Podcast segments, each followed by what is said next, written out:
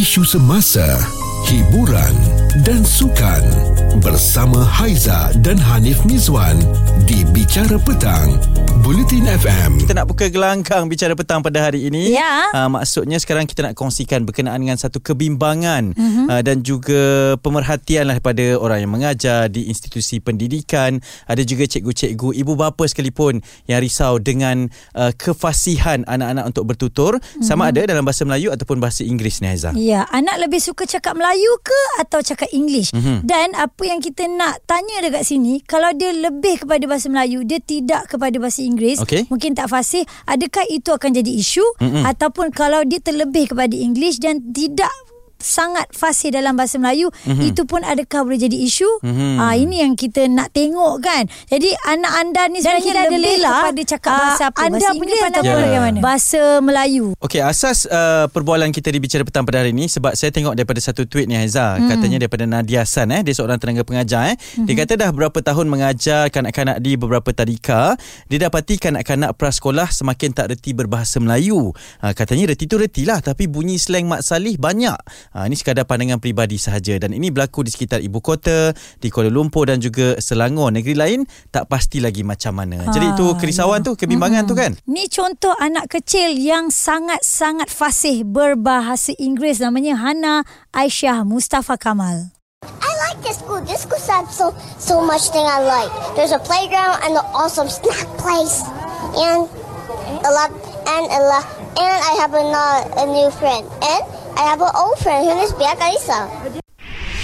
Wow, Hmm. sangat oh, kalau kalau dengar tu kita da, cakap dalam bahasa sekarang ni berabuk ah. Eh? Ha betul. Ha. Ha. Ini ni susah kita nak faham dengan slang itu kan. Tapi Ya. kalau saya saya okey. Mm-hmm. Ha maksudnya saya boleh terima tapi mungkin ada yang menjadi kerisauan mm-hmm. sekiranya anak-anak kita ni tak boleh menguasai bahasa Melayu pula ataupun bahasa kebangsaan pertuturan biasa kita di rumah ni. Hmm. Untuk Haiza, okey, Haiza pun setuju. Cuma tinggal lagi bila saya tanya pada Cikgu Zack kan, Cikgu Bahasa Melayu yang datang Ha. hari tu dekat konti, saya tanya dia kata kalau ikut peratusan untuk yang hebat berbahasa Melayu bila dia periksa ke apa adalah uh, mereka yang berbangsa India dan juga Ya. berba- yang berbangsa Cina. Hmm. Cerita viral bersama Haiza dan Hanif Mizwan di Bicara Petang, Bulletin FM. Kalau kita duduk kat kedai kopi ke, mm kat restoran ke, Mm-mm. kita pun akan bincang benda yang sama sebab ini yang kita nampak realiti berlaku di mata kita. Ha. Jadi Okey. di Bulletin FM pun kita kembangkan lagi cerita dia. Ha, ya. kadang-kadang kita scroll-scroll media sosial ni kita mm. rasa teruja tau. Kalau saya Laiza kan, mm saya seronok tengok anak-anak kecil ni yang baru berusia 5 tahun, 6 tahun,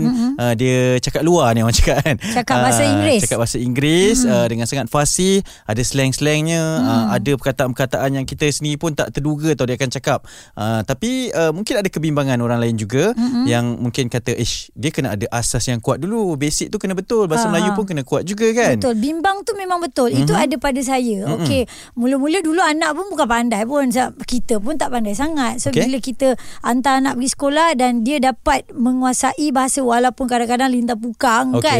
tak kisah pun. Jadi Yelah. dia confident untuk bercakap kan. Ha, ha. Jadi bila uh, bila ke bahasa Melayu tu yang Haizal risau ialah kalau dia langsung tak faham. Ha. And then kalau dia nak nak dijelaskan pun eh bahasa Melayu orang cakap apa ah? Bila bahasa Inggeris dia tahu bila bahasa Melayu dia tak tahu apa maksud tu. Ha yang itu yang kita risau lah. Jadi ini antara yang di di orang kata ada bertukar-tukar pandangan dan fikiran dekat dalam Twitter kan sebab itulah kita pun nak tanya kepada pendengar Bulletin FM dan kita juga ada Lela yang Okey. nak berkongsi sebagai ibu bapa pandangan anda uh, sebagai seorang ibu dan seorang uh, Melayu bukan racist tapi saya rasa better anak saya wajib dan pandai cakap bahasa Inggeris. Uh, bahasa Melayu tu bukan nak cakap nombor dua tapi disebabkan ialah kita berada di kalangan uh, apa grup ataupun kawan-kawan surrounding yang berbahasa Melayu, uh, lebihnya berbahasa Melayu, saya yakin satu sooner or later anak saya tu dia akan boleh bercakap bahasa Melayu. Tapi bahasa Inggeris ni dia mungkin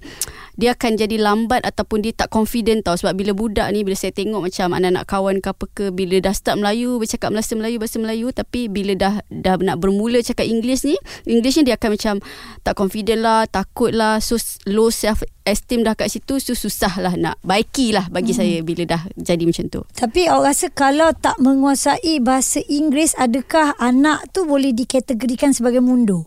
Bukan mundur tapi macam anggaplah ini adalah satu peluang tau. Peluang uh, untuk memper, bukan memperbaiki menambah ilmu yang lain. Bukannya macam sekadar satu bahasa. Actually not just English lah bahasa lain pun lah. so bukan mundur tapi dia kena berfikiran lagi terbuka. Ini Haiza dan Hanif Mizwan di Bicara Petang, Bulletin FM. Anak-anak berbahasa Inggeris. Ah jadi isu ke? Mm-hmm. Anak-anak tak pandai cakap Inggeris memang pandai dalam bahasa Melayu pun jadi isu ke? Yap. Ini yang kami bincangkan kerana ada satu ciapan setakat sudah beberapa tahun mengajar budak-budak di beberapa tadika namanya Nadia eh dia kata dia dapati kanak-kanak prasekolah makin tak tahu berbahasa Melayu. Pandai tu pandailah tapi bunyi slang Mak Saleh sekadar pandangan saja katanya. Mm-hmm. Sekitar Kuala Lumpur dan Selangor. Negeri lain saya tak pasti macam mana. Ya, saya rasa saya sokong macam Laila tadi. Laila hmm. cakap uh, keperluan untuk anak ini berbahasa Inggeris di waktu yang kecil hmm. uh, memang sangat-sangat penting pada ketika ini kan. Ya. Dan mungkin asimilasinya nanti ketika di bangku sekolah, hmm. jumpa dengan kawan-kawan rakan sebaya, uh, barulah boleh diperbetulkan uh, bahasa Melayunya itu. Berbeza dengan kita dulu tau Aizah. Kita Betul. dulu bahasa Melayu dulu. Ya, Uh, itu bila yang dah first. betul, bila dah bergaul dengan orang, dah ada asimilasi tersebut, hmm. boleh kita perlahan-lahan uh, belajar English kan. Okey, ada yang menghantarkan komen namanya Nep. Dia kata kadang sedikit jealous lah dengan budak- budak-budak sekarang ni yang fasih Ha-ha. bahasa Inggeris. Berbelas tahun lepas punyalah struggle nak faham dan belajar BI. Sebab yelah kat rumah memang cakap bahasa Melayu je. In fact, cakap negori sembilan lagi dia kata. Ha. Kawan-kawan pun cakap BM. Yang pandai BI pun berapa kerat je. Tu pun tak cukup BI kat rumah. Cikgu BI pun cakap BM. Ya. Ah. Okey, saya pun ada dapat kiriman WhatsApp ni daripada Tini. Tini kata nak anda nak anak pandai English sekalipun, janganlah abaikan bahasa Melayu. Betul memang ramai kanak-kanak yang kurang mahir berbahasa Melayu sekarang mm-hmm. kerana uh, negeri lain ataupun uh, kanak-kanak di negeri lain semuanya uh, mengutamakan bahasa Inggeris terlebih dahulu di prasekolah. Bicara Petang bersama Haiza dan Hanif Mizwan di Bulletin FM. kita nak bercerita tentang penggunaan bahasa Inggeris ni. Salah ke kalau anak nak pandai bahasa Inggeris? Betul. Kalau bahasa Melayu dipandai, tak pandai Hmm. bahasa Inggeris pun salah ke? Uh, adakah kerisauan ini juga menjadi satu perkara yang akan dibincangkan oleh Kak Usna kita? Uh, anak berapa orang ni Kak Usna? Uh, saya ada tiga anak. Hmm. Okey, uh, memang pada awalnya memang kami nak uh, anak tu uh, tahulah berbahasa Inggeris.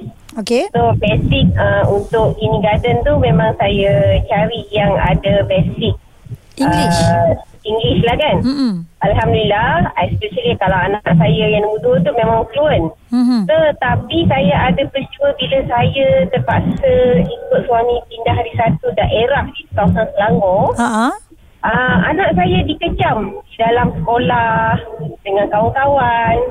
Hanya kerana dia bercakap bahasa Inggeris. Ya, betul. Hmm. Jadi uh, anak saya balik sekolah especially yang sulung lah dulu menangis. Hmm. Dia cakap, uh, Mami, kawan tanya, uh, macam mana tahu yang itu buffalo? Oh, okey. Jadi saya kata, eh, simple kot. Saya cakap, takkanlah budak darjah satu, darjah dua tak tahu buffalo tu apa? Okey. Hmm. Ah, lepas tu dia cakap lagi, ah, dia kata, ah, kenapa awak panggil ah, mak awak mami? Kenapa tak panggil mak? Okey. Oh, kat situ Jadi pun. anak saya memang stres 2 tahun. Saya memang suffer nak kena orang kata uh, hadap benda tu kan. So at the end saya cakap dengan husband, saya kata saya kena tukar balik anak saya ke sekolah yang asal. Okey. Saya tak nak duduk ke kawasan kawasan ni lah saya cakap. Kalau tengok dia dalam bahasa Melayu pula macam mana? Adakah okey ataupun susah dia nak bercakap? Okey. Hmm. Sebab saya daripada kecil saya dah suruh dia orang baca paper. Aha. Ah, bahasa Melayu, bahasa Melayu dan bahasa Inggeris saya akan tekankan dia di sekolah lah. Ya. Baik. Ah, Maksudnya Kak Usna kebimbangannya adalah kepada proses asimilasi tersebut lah eh bukan kepada Ya, keupayaan ah, anak ni lah kan. Hmm. ah, tapi anak saya nombor tiga pula saya masukkan dia tadika Cina.